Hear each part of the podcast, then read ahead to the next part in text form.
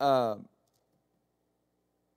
to work out our salvation, then in Romans 1 and 16, Paul says, I'm not ashamed of the gospel of Christ, for it, the gospel, is the power of God, notice, unto salvation to everyone that believeth, to the Jew first, and to the Greek.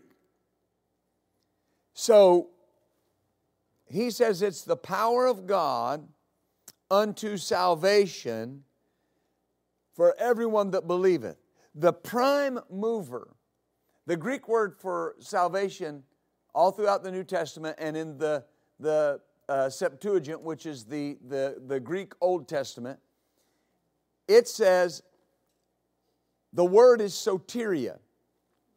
And we see from the scripture that the prime mover in soteria or salvation is God. In, in other words, God makes salvation available to everybody. All right? The scripture tells us here uh, uh, the gospel is the power of God's salvation. So everyone on this planet will at some point hear the gospel and salvation will be presented to them. Now, the reason, eh, when you look at this, this is the reason that salvation can be refused because it's offered by God. God says, Here's the free gift of salvation. You can receive it or you can refuse it. All right, those that refuse it and maintain that course will ultimately end up in eternal destruction because they refuse the power of this rescue. Amen. As great as salvation is, it can be neglected. Now, I keep referencing that because your salvation is so great that it saved your soul or your spirit, recreated your spirit, made you a new creature in Christ, and can, if we allow it, save our souls. Amen. It's, it's so vast. The gospel, Paul says, is the power of salvation. William Barclay, in his book, New Testament Words, he made the statement, and he said that salvation brings man not only a task, but the strength to do it. And not only a way, but the power to walk it and not only an offer, but the power to grasp it. So it brings man not only a task, but the strength to do it, not only a way, but the power to walk it out, and not only an offer, but the power to grasp it. Hallelujah. Now, the reason, the reason why I'm going through, through all of these scriptures and statements is to say that when you get born again and your spirit is born again and you are made a new creature in Christ, then you begin the process of your soul being saved, your mind being renewed, your mental faculties coming under the control of your spirit and under the control of the Word of God. But Paul said, I've got to work that out. And he said, the gospel, the good news, is the power of salvation. In other words, it brings me something to do, but it brings me the strength to do it. It brings me a path that I've got to walk, and it gives me the power to walk it. God doesn't ask you to do something that He's not prepared to empower you to do. And so you read scriptures in the Word of God, for instance, like put off the old man and put on the new man. Well, we're empowered to do that through what? Our great salvation because I have the ability and the power to make that happen. Hallelujah.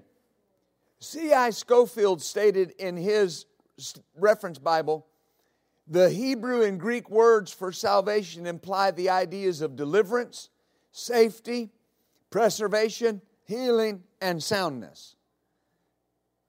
Salvation is the great inclusive word of the gospel. And here's why it gathers into itself all the redemptive acts and processes, such as justification, redemption, grace, propitiation, imputation, forgiveness, sanctification, and glorification. So notice, it gathers into itself all the redemptive acts and processes in this one word for salvation, soteria. We see all of these things. Now, notice there are redemptive acts and processes. So, what this means is that our salvation is still being worked out. How? By our participation in it. By our participating in it. That, that's, that's why Paul said what he said. He said, I need you to work out your salvation. All right? Ralph Earle said in his book, Word Meanings in the New Testament, he stated the fundamental idea contained in soteria is this the removal of dangers menacing to life. All right, rescue. It's one of the primary meanings of the word salvation is rescue. And the consequent placing of life in conditions favorable to free and healthy expansion. The basic idea of salvation is deliverance. The basic idea of salvation is deliverance. So God brought the new birth to us to deliver our spirits out of darkness and bring us into light. Hallelujah. Then He gave us the Word to deliver us in our walk, our daily walk, our, our, our Christian walk. And He gave us the Holy Spirit to enlighten us, to teach us, to guide us, and to reveal to us all the redemptive acts and processes. Every time you read the Word of God and the Holy Spirit enlightens you about something that belongs to you, now you have just been made aware of another redemptive act or process that God wants you to walk in. Amen. Now, depending on what, what church you got born again in or denomination or whatever, when you got born again, for instance, you may not have been taught that you were the righteousness of God in Christ. You're saved, but you're just an old sinner, right? That's what you may have been taught. But at some point, you went to a service or you heard a tape or, well, that I just dated myself, or a, a, a CD or whatever, or you got in the Word and found it for yourself, where the Bible says that you are the righteousness of God in Christ Jesus. What just happened at that moment? You became aware of a redemptive process that you had not seen before. And your life came to another level, and you gained more victory because now you know you're the righteousness of God in Christ. There, there are multiplied thousands of believers who do not know they are the righteousness of God in Christ.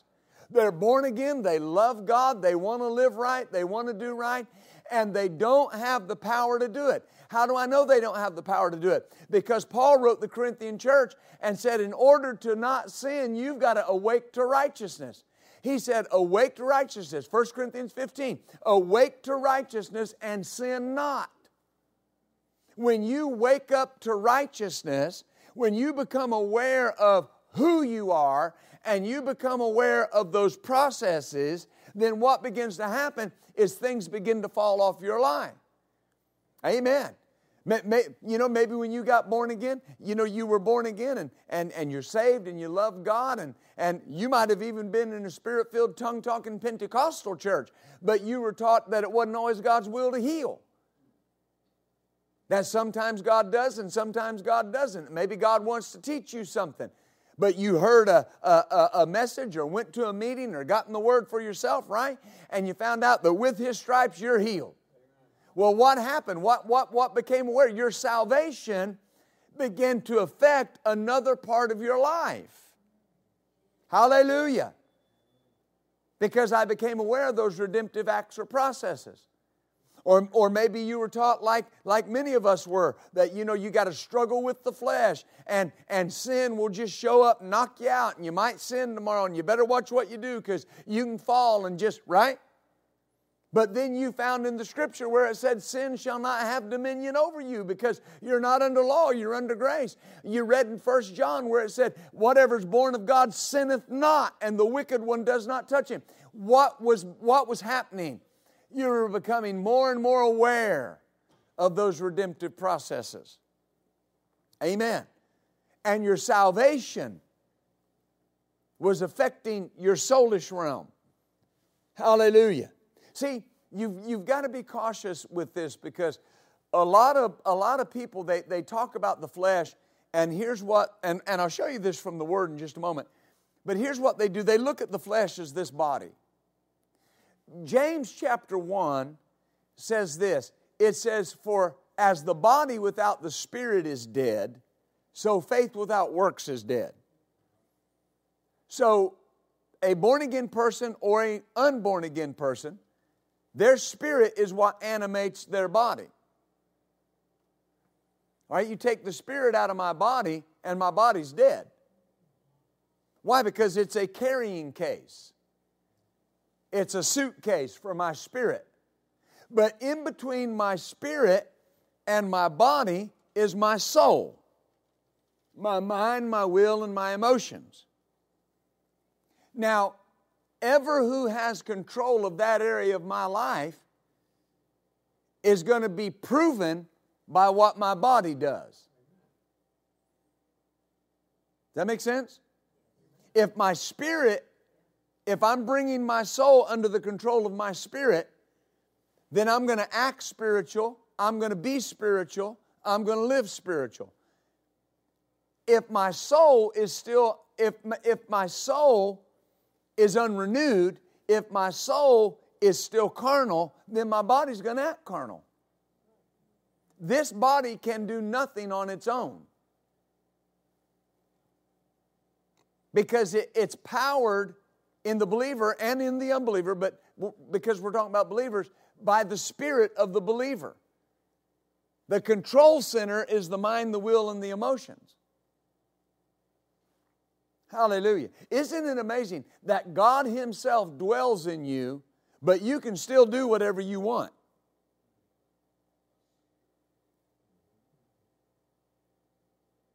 I know that seems elementary, but think about that. You are the temple of the Holy Ghost, and you can live carnally if you want to. Because everything about salvation involves your participation. I got to participate. Hallelujah. I've got to participate. We use this phrase when you got born again, what did you do? You gave your life to Christ, you gave your heart to Christ. So He didn't just come take it, you gave it. Well, think about this. So He's just not going to come renew your mind. The Bible says you have to renew your mind. So, why? Because it's my mind. Hallelujah. Now, in uh, Philippians 2 again, and we'll read 12 and 13. We read 12 earlier. Oh, thank you, Lord. I used to have a friend, one wonderful man. He's in heaven to, tonight, and I just loved. Well, lo, I still love him. He's still alive, but loved him dearly when he was on the earth. And we would, uh, uh, somebody would act up carnally in the church. He pastored, and I, I, we pastored, well, we didn't pastor together, we pastored in the same town for years. And uh, uh, somebody would act up and be carnal, and he'd look at me and say, Philip, are those people saved? Well, yeah, I believe they're saved, but they're carnal. Amen. But here, here's the thing Philippians 2, verse 12 Wherefore, my beloved, as you've always obeyed, not in my, as in my presence only, but now much more in my absence, work out your own salvation with fear and trembling. Why, Paul? For it is God which works in you, both to will and to do of his good pleasure. Understand, it is only God that can make us what we ought to be. But it's only us who can do what we ought to do. Only God can make us what we ought to be, but only we can do what we ought to do. All right? God, God has made you everything that you need to be. But now there's things that I have to do that only I can do. You know, in our circles, we're, we're very quick to teach people that, you know, there's not one New Testament scripture that says God's going to do anything about the devil. What if I told you there's not one New Testament scripture that says God's going to do anything about your flesh? Unless I get Him involved in it, unless I get involved in it. Hallelujah. Right? But there, are people who say, well, there's nothing I can do about that. That, you know, that, that's just, my flesh is just out of control. Well, that's like the guy complaining about all the profanity and nudity on his DVR. it's your machine, man. if you don't want it on there, don't record it. Right? If, if I want my mind to change, I've got to take my mind and renew it. Hallelujah. The scriptural approach is this. The church I grew up in, we heard this a lot. Brother, let go and let God. Well, the scriptural approach is not let go and let God. The scriptural approach is get in there with God. Right? Even, even, even Moses, when he was about to cross the Red Sea, salvation came in. Salvation. If you read the verse, it's, uh, Mo, Moses talked about standing still and seeing the salvation of God. And God said, Why are you telling them to stand still? Move forward.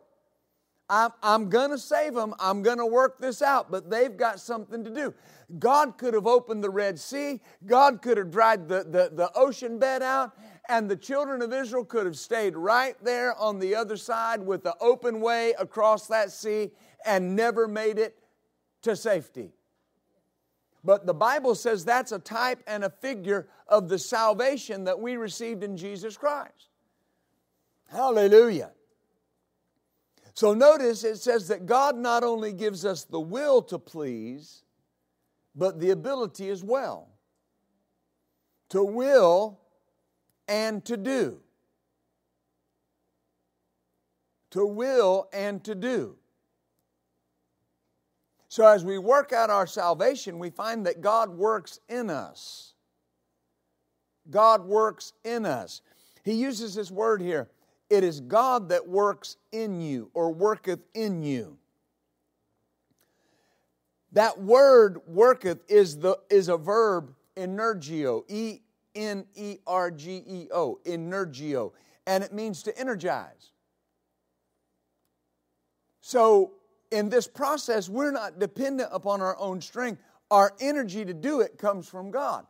It's God that works or gives you the energy or provides you with the energy to want to do and then to be able to do it. Wanting to do it is not enough, it's being able to do it. I have to will and do. But it starts with the willingness. I have to be willing to do. Hallelujah.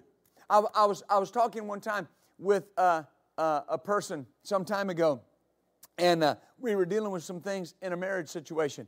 And, and we were putting things on the table, and I just stopped and I said, Okay. I said, Now here's all the, and I use this phrase, here's all the mess on the table. Now it can be fixed if you're willing. Right? Now, what if one of them's not willing? nothing's going to happen. Because you got to be willing to do. Hallelujah. So I have to be willing to do what? To do the pleasure of God. I have to will and to do. In Romans 12, it starts with the willingness.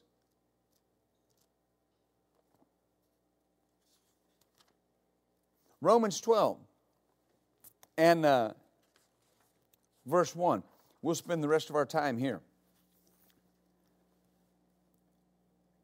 We'll look at some of these words. Paul said, I beseech you, therefore, brethren, by the mercies of God, that you present your bodies a living sacrifice, holy acceptable to God, which is your reasonable service. Notice, and be not conformed to this world, but be transformed by the renewing of your mind that you may prove what is that good and acceptable and perfect will of God. I'm concerned sometimes that that that people kind of just move over this especially maybe in the circles that, that we're in, because we, we hear this so much where you got to renew your mind. It's the renewing of the mind. You got to renew your mind. Well, there's some things to see.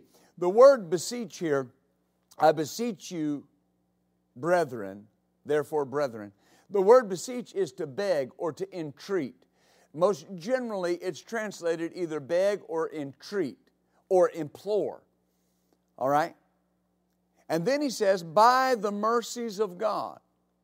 And, and notice there's a word here, I beseech you, therefore, brethren, by the mercies of God.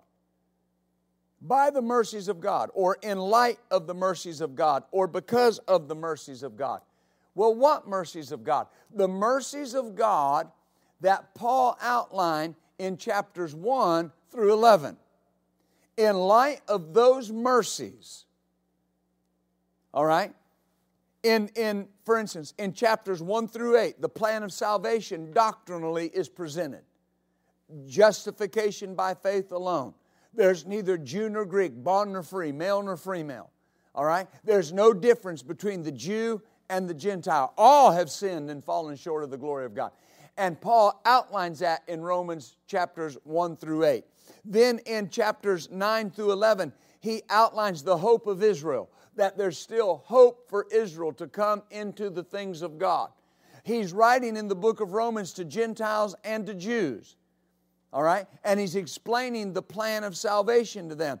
And Paul says to them, in light of the mercies that I've written to you about that have been outlined before, there's something that you need to do. There's something you need to do. I beseech you, therefore, brethren, by the mercies of God, notice that you present your body a living sacrifice. Now, now think about this for a moment. Very often people jump right to the renewing of the mind, but you can't jump to the renewing of the mind and omit presenting your body a living sacrifice. Now, the reason why this is so important, I'll, I'll, show you. The word present, present your bodies a living sacrifice. It's used throughout the Septuagint, the Greek Old Testament, to describe the sacrificial offering, offerings the people would bring to God. The language is, is, is in present, is to present your bodies once and for all. Once and for all. And then the word bodies, the Weymouth translation, for example, says all of your faculties. So, this word bodies is describing your whole being, every part of each one of you. That's why I told you earlier that your body is not just this. Your body is your mind, your will, your emotions, every part of your physical makeup. And Paul says here, you need to present all of your faculties to God, all right, as a living sacrifice. And he says something, notice, which is your reasonable service. C.I. Scofield says your divine service. So the indication is that presenting our bodies or our whole being is in fact an act of worship. Because when they presented the sacrifices in the Old Testament, it was under the, the auspices of worshiping God. Every day that a believer gets up and they present their mind, their will, their emotions to God as a living sacrifice. That is their spiritual act of worship. Hallelujah. As a matter of fact, the Denny translation says it is our spiritual worship. Phillips translation says our intelligent worship. Weymouth says spiritual mode of worship. And the Amplified Bible says rational intelligent service, and spiritual worship. So God looks at this as more than what man does. God says this is your rational, spiritual act of worship, of getting. Now, notice, that's our part in being willing and doing, is to get up on a regular basis and present my mind, my will, my emotions to God as a living sacrifice every day. That's something that I have to do because you got to understand something about your mind. The moment you quit putting the pressure on it to renew and to be made new and to grow and to expand and to progress, it wants to revert. Hallelujah. You can be declaring every healing scripture that there is and walking in health and face a little physical challenge, and your mind will want to revert on you. I thought, I thought you were healed. I, th- I thought you were redeemed from the curse of the law. I thought you were redeemed from sickness. Well, what is that? People say that's the devil. That's your mind. That's your mind trying to talk you out of your salvation. Amen. Because salvation covers my physical being. Hallelujah. And I don't want my mind to talk me out of it. So, what do I have to do? I have to present my mind, present my faculties, present my body every day a living sacrifice. Oh, hallelujah. So he says that's something that can be done daily. And notice, it's a volitional act on our part. And, and what makes this even more powerful to me is that it's something that can be done because I'm asked to do it. God doesn't ask you to do something you can't do, He doesn't ask you to do something that's not possible to be done. He will ask you to do things that you may not think you can do or that you may not want to do. Hallelujah. But in doing this, I won't be conformed to the world around me. Notice what it says and be not conformed to this world. One translation says, don't be squeezed into the world's way of thinking. I think it's the Message Bible that says, don't be so easily adapted to the world system. Hallelujah. Because we're called to be transformed. Don't be conformed to this world, be transformed. It's, it's the Greek word metamorpho. It's where we get our word metamorphosis. And it's used in the account of the transfiguration of Jesus. When Jesus was on the, the Mount of Transfiguration with Peter, James, and John, Peter, James, and John saw Jesus in his glorified state. And notice that the Bible says, you, you, can, you can read this, the Bible says that the glory shined through Jesus, not on him, out of him, through him. And that what's that doing? That's showing us how we're supposed to live. With the glory of God shining out of us. That's why Jesus could say, You, you are the light of the world. I think it's interesting that he didn't say, now it is, but hear what I'm saying. Jesus didn't say the gospel is the light of the world.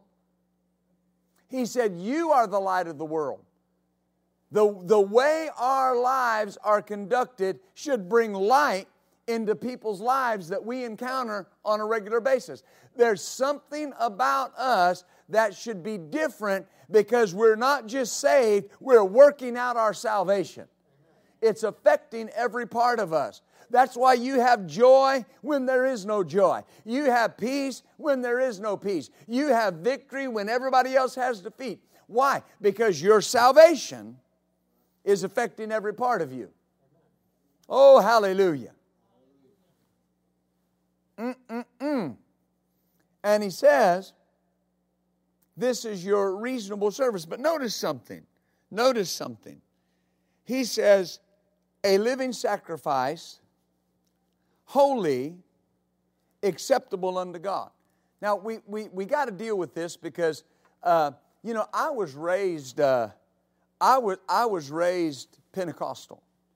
And I, I wasn't raised uh, Assembly of God, I wasn't raised Church of God. I was raised Old Line, United Pentecostal. All right, the, the, the pastor of our church that we went to, uh, she, um, came out of the United Pentecostal Church because, uh, you know, they didn't believe in women preachers. And she had a call of God on her life. And so uh, uh, she started this church, and, and it was a, a, rather large church, but I mean, it was, it was United Pentecostal in their doctrine. I mean, and, and, and uh, holiness was a big thing. But let me explain this holiness in that you know, for instance, the women couldn't cut their hair, uh, couldn't wear makeup, couldn't wear pants. Uh, you know, there was a lot of things you were not allowed to do. I mean, and, and, and not all of it was bad. Some of it was, was I believe, you know, warranted. But uh, for instance, you couldn't have TV in your house, no television, couldn't watch television, uh, couldn't do things that anybody considered worldly. I mean, you couldn't go to a football game, not a high school football game, college football game, any kind of, any kind of sporting event, that's worldly. Uh, if your kids were in high school, they couldn't go to the prom, couldn't go to any dances because that's, that's worldly. All right? I mean, you couldn't go to a football game because somebody might be smoking, and that's worldly. Right? And here's the thing if somebody was to ask us what we believed, we would tell them everything we couldn't do.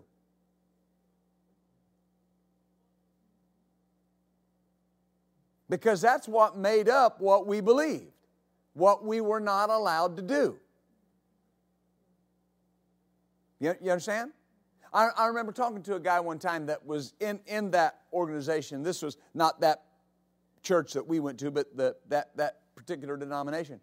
And uh, Pastor Michelle and I were married, and, and, of course, we weren't involved in that. Uh, it, that had been many years before that. But uh, he was talking to a guy in the break room one time, and uh, I was in there eating my lunch, and there was a, a, a, some, some program on the TV, and I was just sitting there watching it.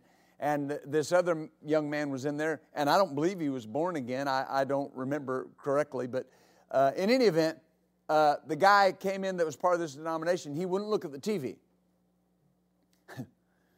and uh, that, that young man asked him, well, well, what's wrong? You know, why, why, won't, why won't you look at the TV? He goes, uh, because our church believes, you know, that that's worldly and we're not allowed to be involved in the world.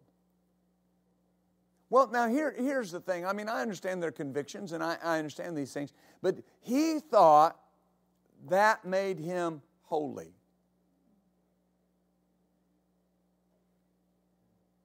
He thought that made him holy.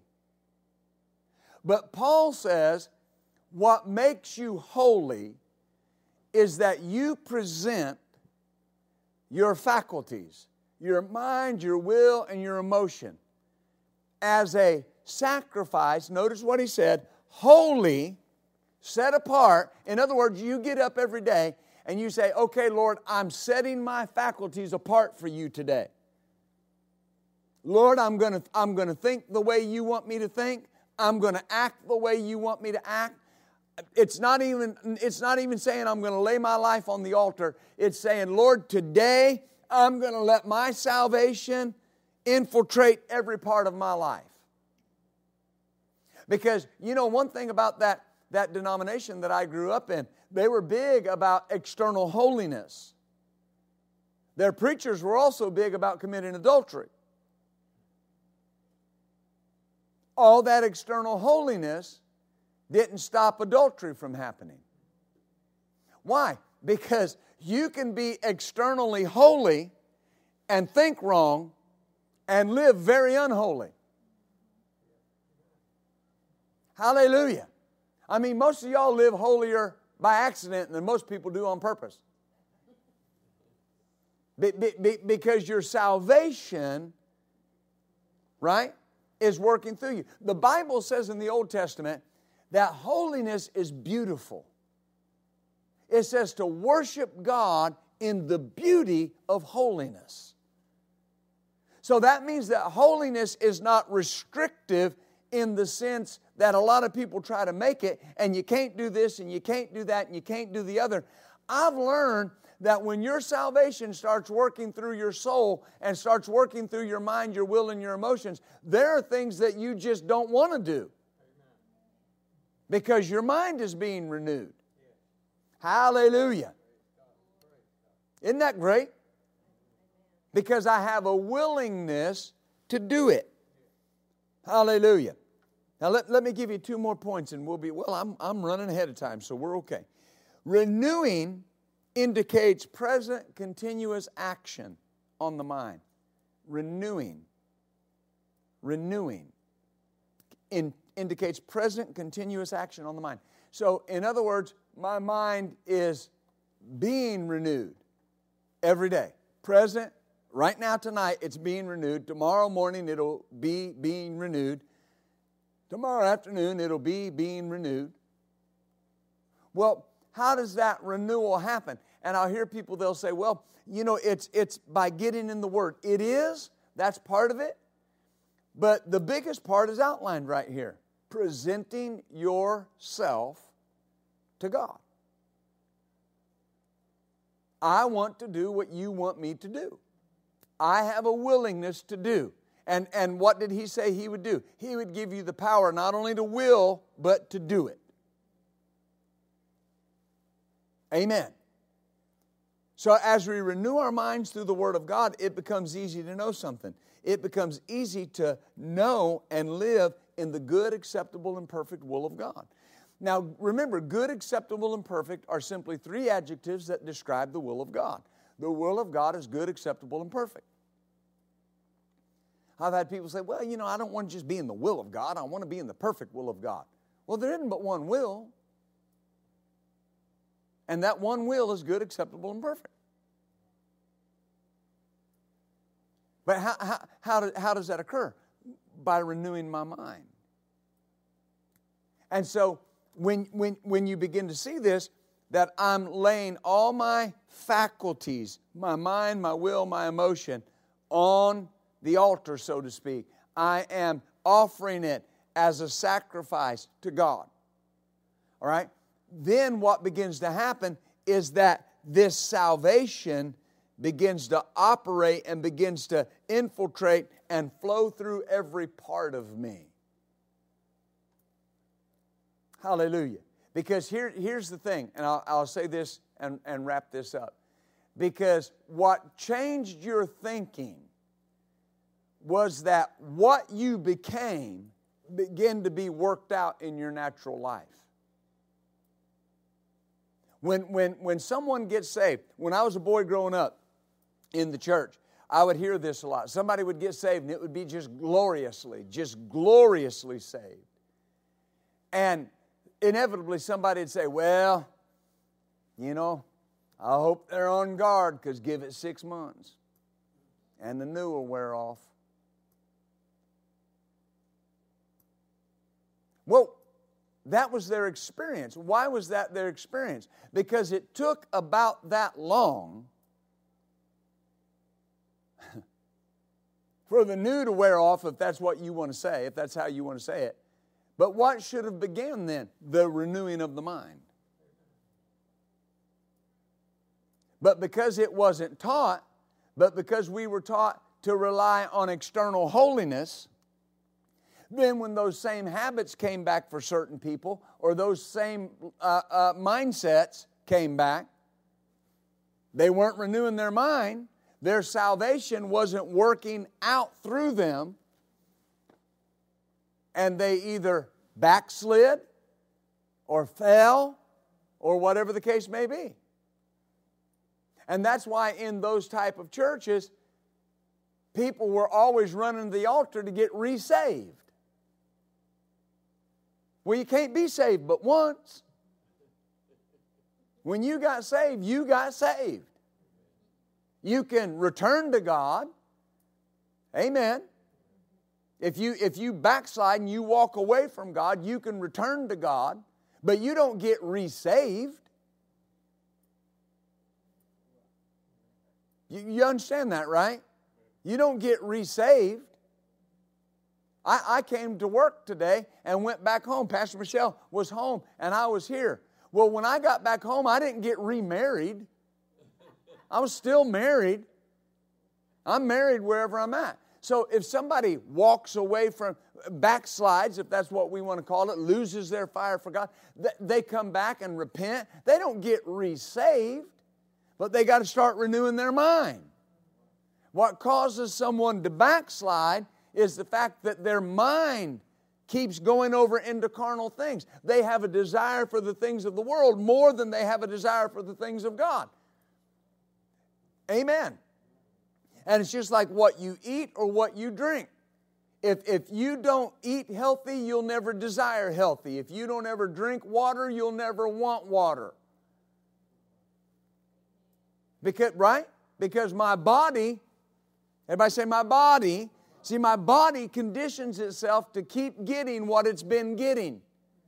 And so when you got born again, instantly your spirit was changed instantly you became a new creature, but there's something that did not instantly change and did not instantly become new, and it was called your mind, your will, and your emotions. And so what happens, and I, and I better close my Bible or I'll keep preaching. It keeps speaking to me. See, and but but what happens is is then instead of that person getting a hold of the word and beginning to renew their mind, they're just so enamored with that gift of salvation, but then they're going to face a challenge or they're going to face an issue. And if my mind's not renewed, I'll fall back into the pattern of how I did things. And that's why you have people that, some people, that, that, that, that live an up and down Christian life seem like when everything's going good, they feel very powerful, but then they face a challenge and they, they fall apart because their mind's not renewed. Their faculties are not brought under the power of their salvation. Amen. But not so with us. Amen. We're, we're, we're, we're going to live a victorious life all the way through. Amen. And you know, this is so important because uh, uh, if, if you don't know doctrine, then it's impossible to live a, a victorious life. Because uh, I was raised up under a lot of good preachers. I mean, good preachers. Uh, such good preachers, man, they'd fire you up. You'd want to go burn a barn for Jesus. I mean, something. You know, just, just, you know, preaching moves you to act, teaching brings you stability. And see, what happens is then when you hear something like this, and a person hears something like this, and they go through their day tomorrow and they feel themselves falling into this way of thinking, now immediately they know, wait a minute, hang on, wait a minute, wait a minute. What do, what do I have to do? Lord, no, I'm not going to think that way. My mind is being renewed by the power of the Holy Spirit and the power of the Word of God, and I choose to think the way God's going to think about that. And then what happens? You become aware of those redemptive processes and they begin to work out in your life. Amen? Hallelujah. Well, let's stand up tonight, shall we? Did you get anything out of the Word?